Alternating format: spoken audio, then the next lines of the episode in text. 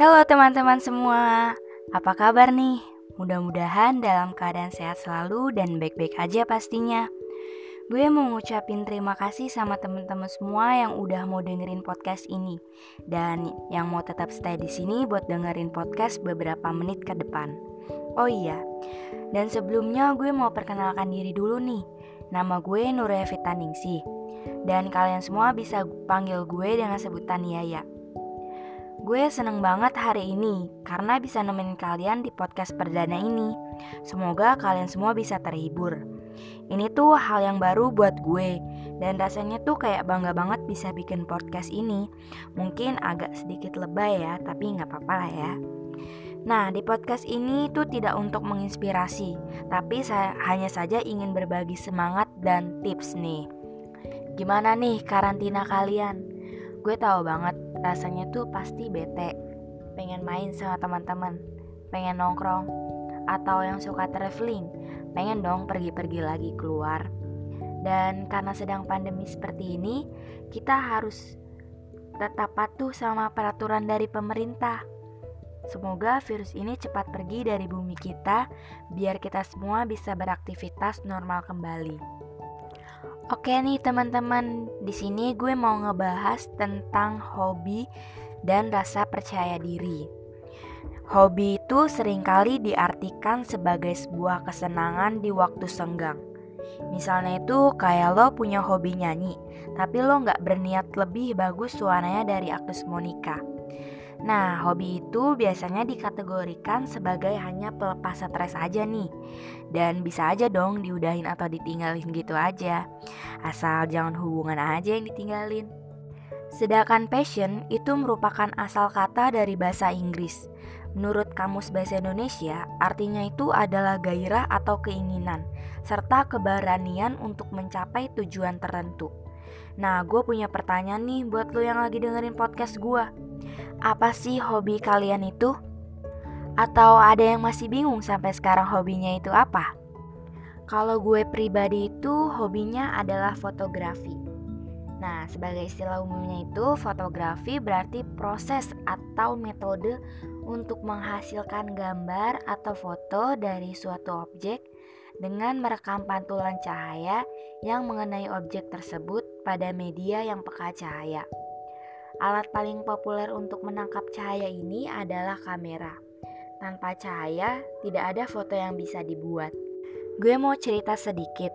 Waktu SMK gue ngambil jurusan multimedia. Nah, gue ngerasa kalau hobi gue tuh di situ. Awalnya juga gue ngerasa diri gue tuh kurang mampu untuk menguasai materinya. Tapi selama tiga tahun gue belajar dan belajar, gue akhirnya mendapatkan nilai bagus waktu ujian praktek kejuruan. Dan alhamdulillah sampai sekarang masih ada ilmu yang gue ingat. Karena hobi gue itu fotografi, gue sering banget nih fotoin teman-teman karena menurut gue itu asik dan itu hal yang gue juga suka sih. Dan kayak ngerasa seneng aja gitu. Selain itu, Kadang gue juga seneng banget kalau lagi jalan-jalan dokumentasiin gitu. Nanti setelah itu gue bakalan edit. Kan lumayan buat kita jadiin koleksi, sekaligus mengabadikan momen. Buat iseng-iseng juga kalau lagi gabut dan gak ada kerjaan. Kadang gue juga suka buat ngeditin foto temen-temen. Ya meskipun hasilnya nggak begitu wow, tapi seneng sih bisa bantu teman dengan cara yang sederhana. Oh iya, kadang gue punya pemikiran kalau gue ngerasa gue fotoin orang itu hasilnya bagus, tapi orang fotoin gue itu hasilnya kurang bagus. Mungkin perasaan gue aja kali ya. Hmm, kalau kalian ada yang punya pemikiran gitu juga nggak nih? Ada tips nih dari aku buat kalian yang lagi di rumah aja pada masa pandemi ini. Karena banyak sekali kafe-kafe yang nutup Nah, kalian itu bisa manfaatin cara ini buat foto di rumah aja. Kalian bisa banget tempelin poster-poster estetik atau koran di tembok. Hasilnya itu ya lumayan buat estetik gitu. Apalagi kalau cara foto dan gayanya itu bagus, pasti jadinya keren banget. Kan lumayan buat diposting di sosial media. Kadang kalau gue lagi nggak ada kerjaan dan nggak tahu mau ngapain, Gue suka iseng buka YouTube dan cari-cari tips OTD pakai HP atau menggunakan HP. Yang pernah gue tonton itu channel YouTube-nya Aca Sinaga. Nah, di vlog itu ada sedikit tipsnya. Di sini gue bakalan share beberapa tipsnya ya. Yang pertama itu, apa pun yang kamera kamu pakai, pelajarilah komposisi foto yang baik agar hasilnya lebih enak dilihat. Komposisi itu adalah teknik penempatan point of view dari sebuah foto. Dalam hal ini, komposisi itu sangat berpengaruh pada hasil akhir dari foto tersebut. Sebagus apa pun kamera, kalau teknik pengambilan foto lo itu tidak melibatkan komposisi, maka dapat berpengaruh terhadap kualitas estetik yang ditimbulkan. Hmm, ada banyak banget nih teknik penempatan komposisi. Salah satunya yang cukup dikenal itu adalah trin zone yaitu adalah menetapkan posisi poin menarik dari sebuah foto pada titik-titik yang disusun dari grid. Pokoknya nggak rugi deh belajar komposisi foto. Yang kedua, salah satu kunci mendapatkan foto yang bagus adalah dengan mengambil banyak foto. Berfotolah yang banyak sampai menemukan satu yang terbaik. Sudah menjadi kebiasaan bukan bahwa untuk mendapatkan foto yang bagus, kita harus mengambil banyak foto. Apalagi kalau cewek nih. Berdasarkan survei kecil-kecilan, perbandingan foto yang diambil versus foto yang bagus bagi seorang cewek biasa itu adalah 10 banding 1. Artinya itu dari 10 foto yang diambil, hanya satu foto aja nih yang benar-benar bagus. Oleh karena itu, jangan malas-malas ya untuk mengambil banyak foto, karena untuk mendapatkan foto yang bagus memang butuh usaha. Yang ketiga itu adalah supaya efektif, cobalah beberapa variasi pose. Bisa jadi pose yang terlihat nggak sengaja itu malah jadi foto yang bagus kan? Masih berkaitan dengan hasil foto, cobalah melakukan variasi pose Misal satunya itu adalah tersenyum dan satunya itu lagi ala-ala candid gitu. Lakukan dalam beberapa pose sampai lu mendapatkan hasil yang paling menarik menurut lu nih. Dan tidak hanya wajah saja, pose badan juga perlu divariasikan agar pilihan foto itu terbaik itu makin banyak. Dan kita nggak tahu kan pose mana yang memberikan momen yang tepat untuk menghasilkan yang bagus. Yang keempat, Pahami komposisi wajah kamu, terutama angel yang membuatmu itu terlihat lebih menarik. Nah, kamu yang gemar selfie nih, ada untungnya loh. Ketika kita sering berkaca dan melakukan potret diri, lama-kelamaan lu akan paham angel terbaik dari wajah atau tubuh lu itu di mana. Inilah yang dinamakan composite foto. Kenapa seorang bisa dikatakan fotogenik? Nah, penyebabnya itu adalah mereka sudah menggunakan teknik composite ini, sehingga bisa langsung memposisikan diri menjadi pose yang paling menarik saat difoto. Yang kelima itu, ajak teman yang punya selera fotografi mirip dengan kalian, karena makin rame makin seru kan, makin mudah juga menyatukan pendapat. Dan pentingnya membawa teman si itu adalah dia yang suruh motoin. Karena makin asik kalau temenmu itu punya hobi yang sama untuk OTD.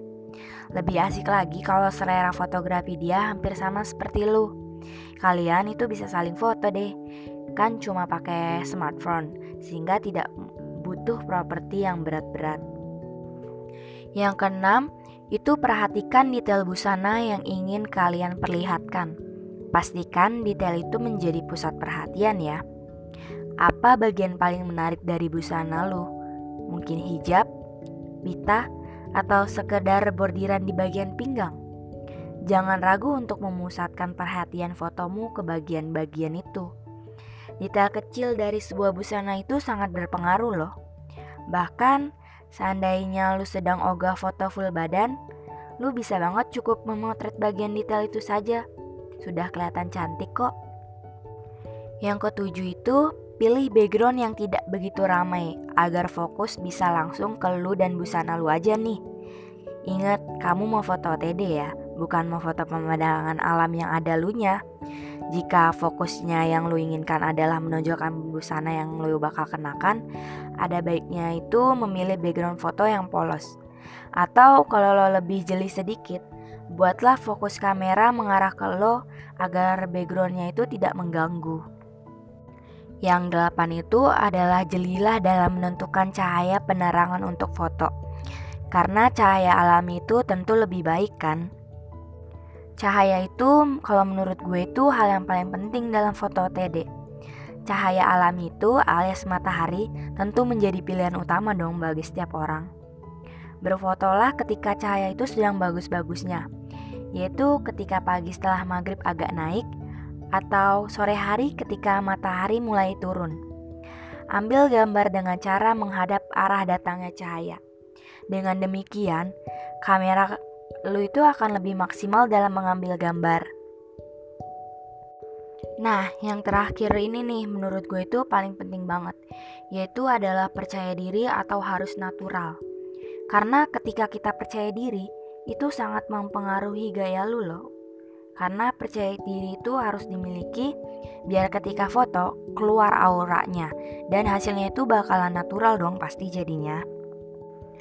Pasti banyak nih dari kalian yang kurang percaya diri ya kan?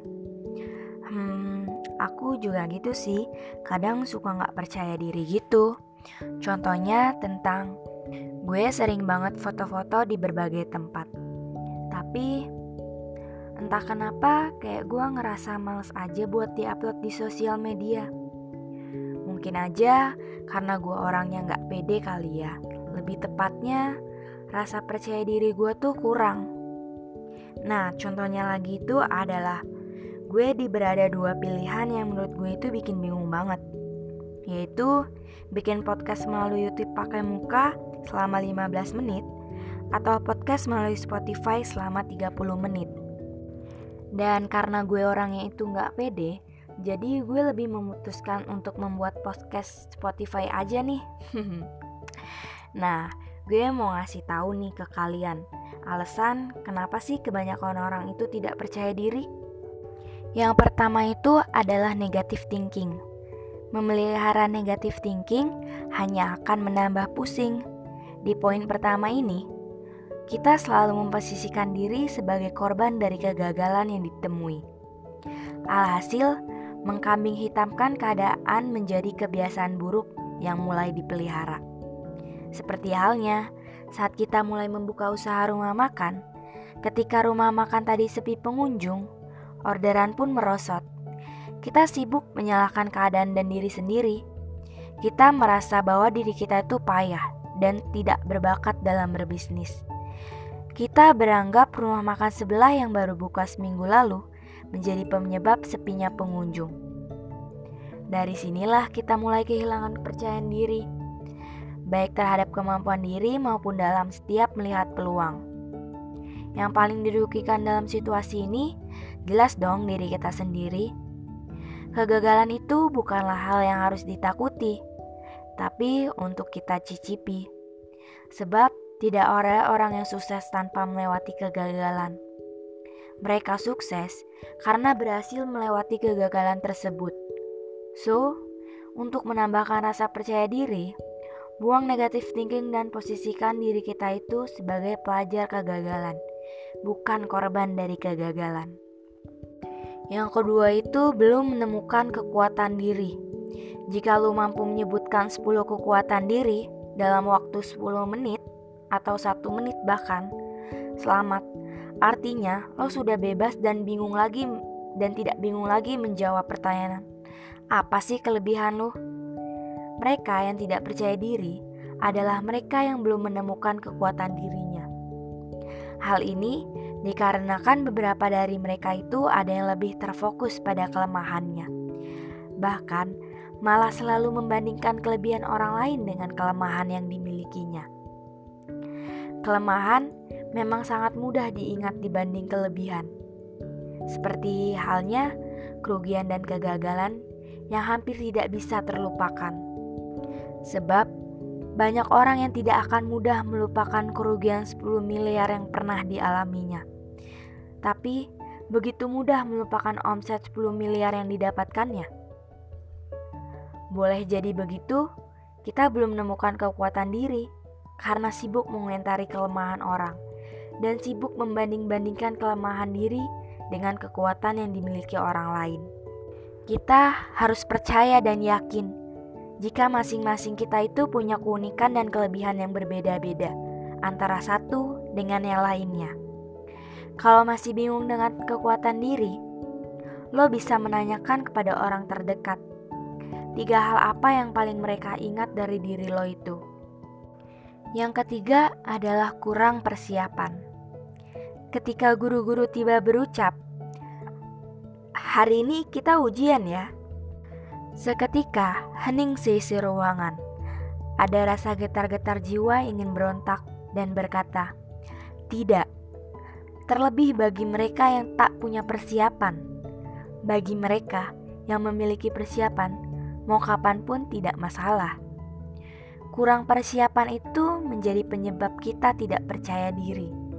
Seperti halnya ketika tiba-tiba kita diminta mengisi sambutan di sebuah acara. Apa pun impian kita, pastikan sudah dipersiapkan segala hal yang bisa mendukung terwujudnya impian tersebut. Sebab sukses butuh persiapan dan kesiapan. Yang keempat adalah wrong man in the wrong place. Ketika kita tahu kelemahan kita adalah tidak memiliki percaya diri, gantilah lingkungan kita. Jika saat ini lingkungan kita sering membuli, banyak mengkritik tanpa solusi, saat kita menemui kegagalan, segeralah berimigrasi ke lingkungan baru. Lingkungan yang tidak hanya mendukung, tapi juga membuat kita terus bertumbuh dan berkembang.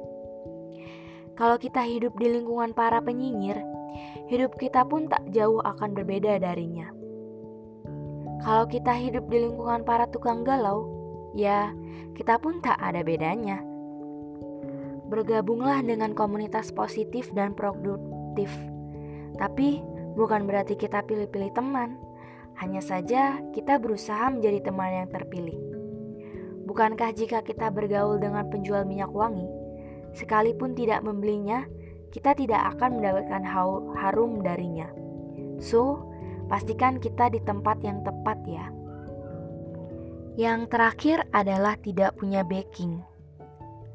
Kalian pasti pernah dong mendengar berita seorang istri jenderal yang marah-marah kepada petugas bandara karena tidak mau mengikuti prosedur. Atau yang lagi hangat-hangatnya, seorang pengendara mobil yang ribut sampai baku hantam dengan anggota TNI. Yang katanya sih pengendara mobil tadi itu adalah cucu anggota TNI. Atau mungkin Anda pernah ditilang. Seketika lo menelpon kerabat yang juga seorang kapolres agar bisa lolos dari tilang tersebut. Kejadian tadi menyeratkan jika kita akan merasa aman ketika kita memiliki backing, meskipun hal itu adalah salah.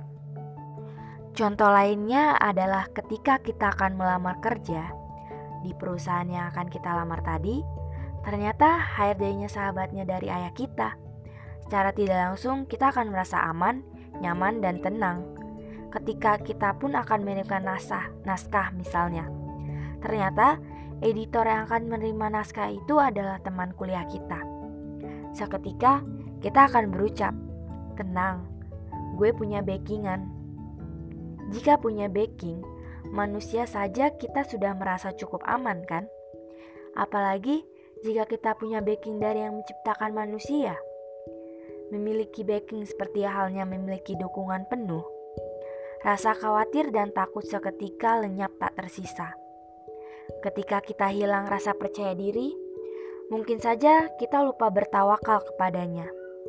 Sebab boleh jadi kita berencana, tapi apa daya, kita bukan yang menentukan.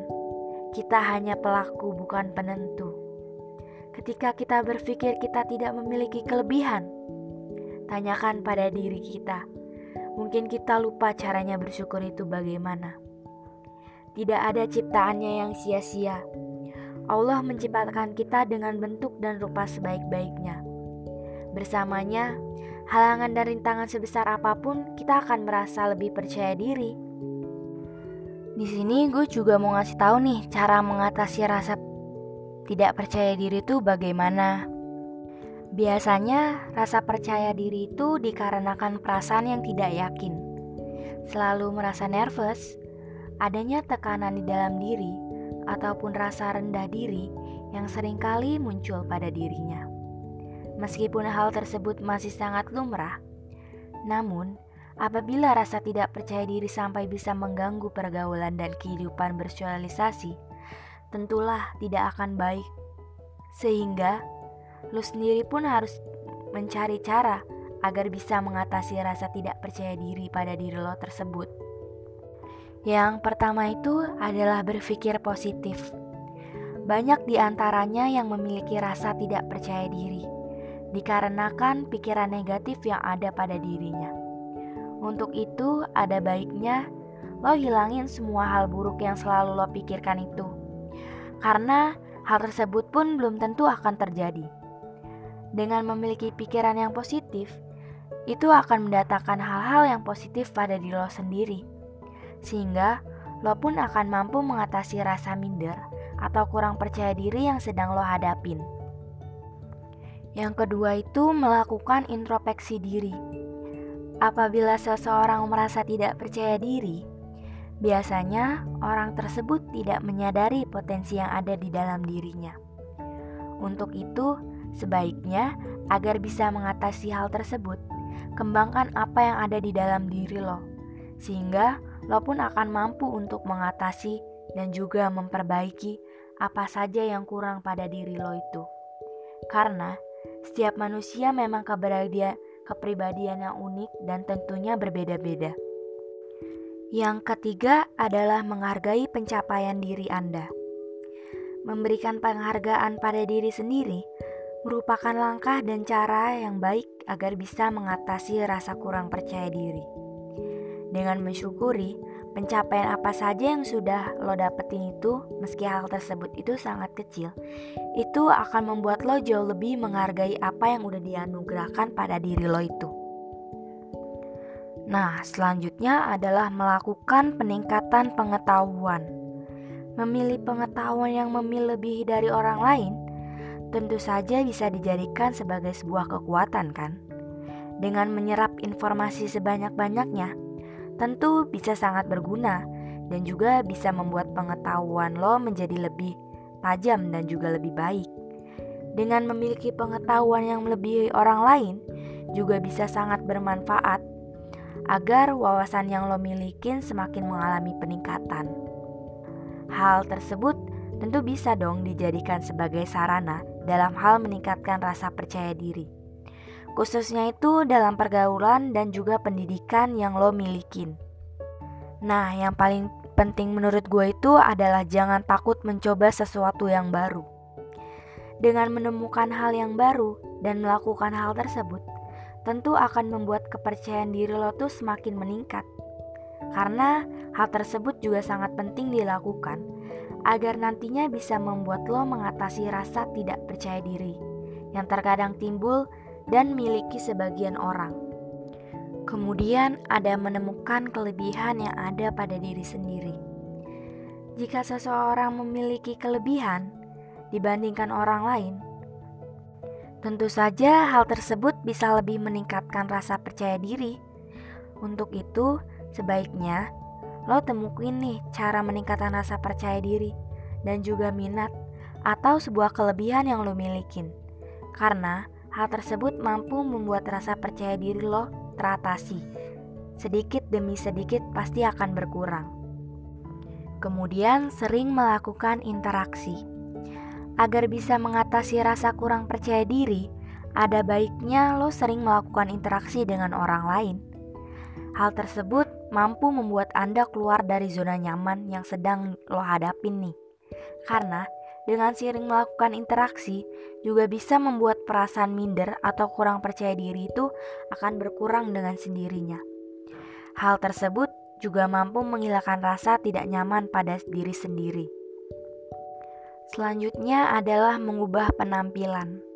Melakukan perubahan pada diri sendiri bukan berarti kita melakukan perubahan yang secara signifikan pada diri lo.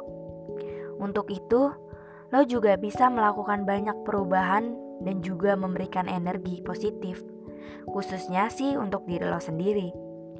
Bahkan dengan memiliki penampilan yang menarik, juga ternyata mampu membuat kepercayaan diri seseorang itu akan semakin tinggi.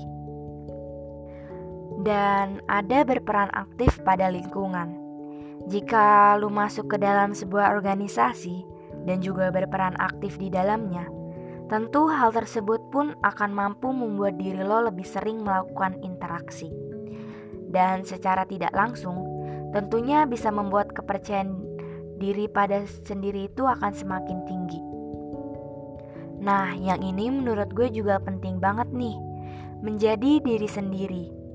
Dengan menjadi diri sendiri dan mencari cara percaya terhadap diri sendiri, membuat lo pun bisa menumbuhkan rasa percaya diri itu tumbuh dan membuat rasa minder yang lo milikin semakin berkurang.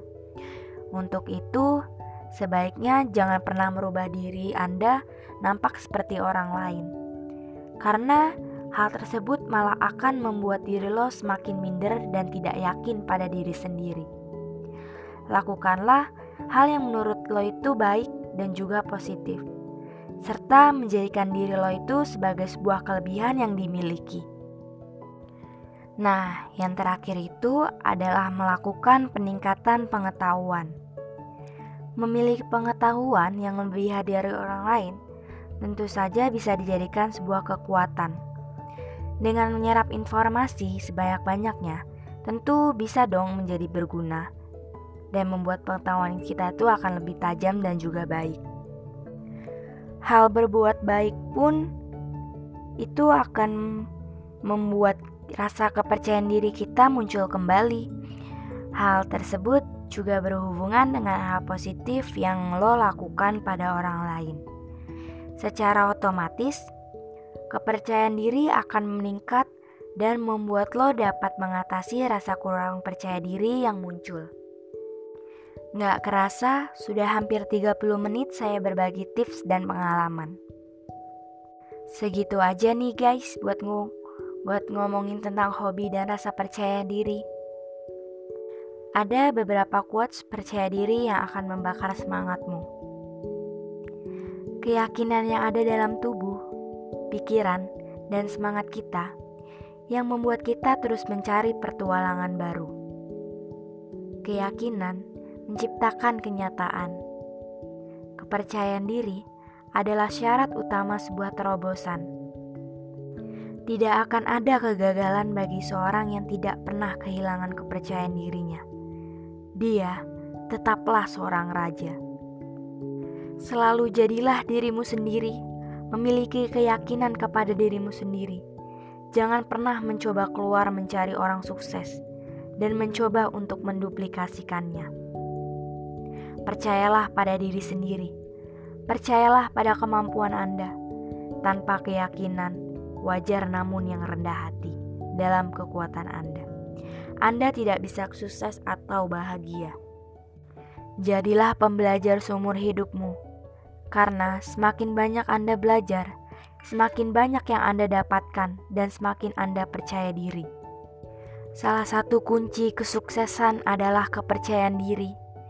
Kunci kepercayaan diri adalah persiapan, dan kunci untuk mengembangkan percayaan diri itu adalah melakukan yang hal yang Anda takutkan dan mencatatkan kesuksesan atasnya.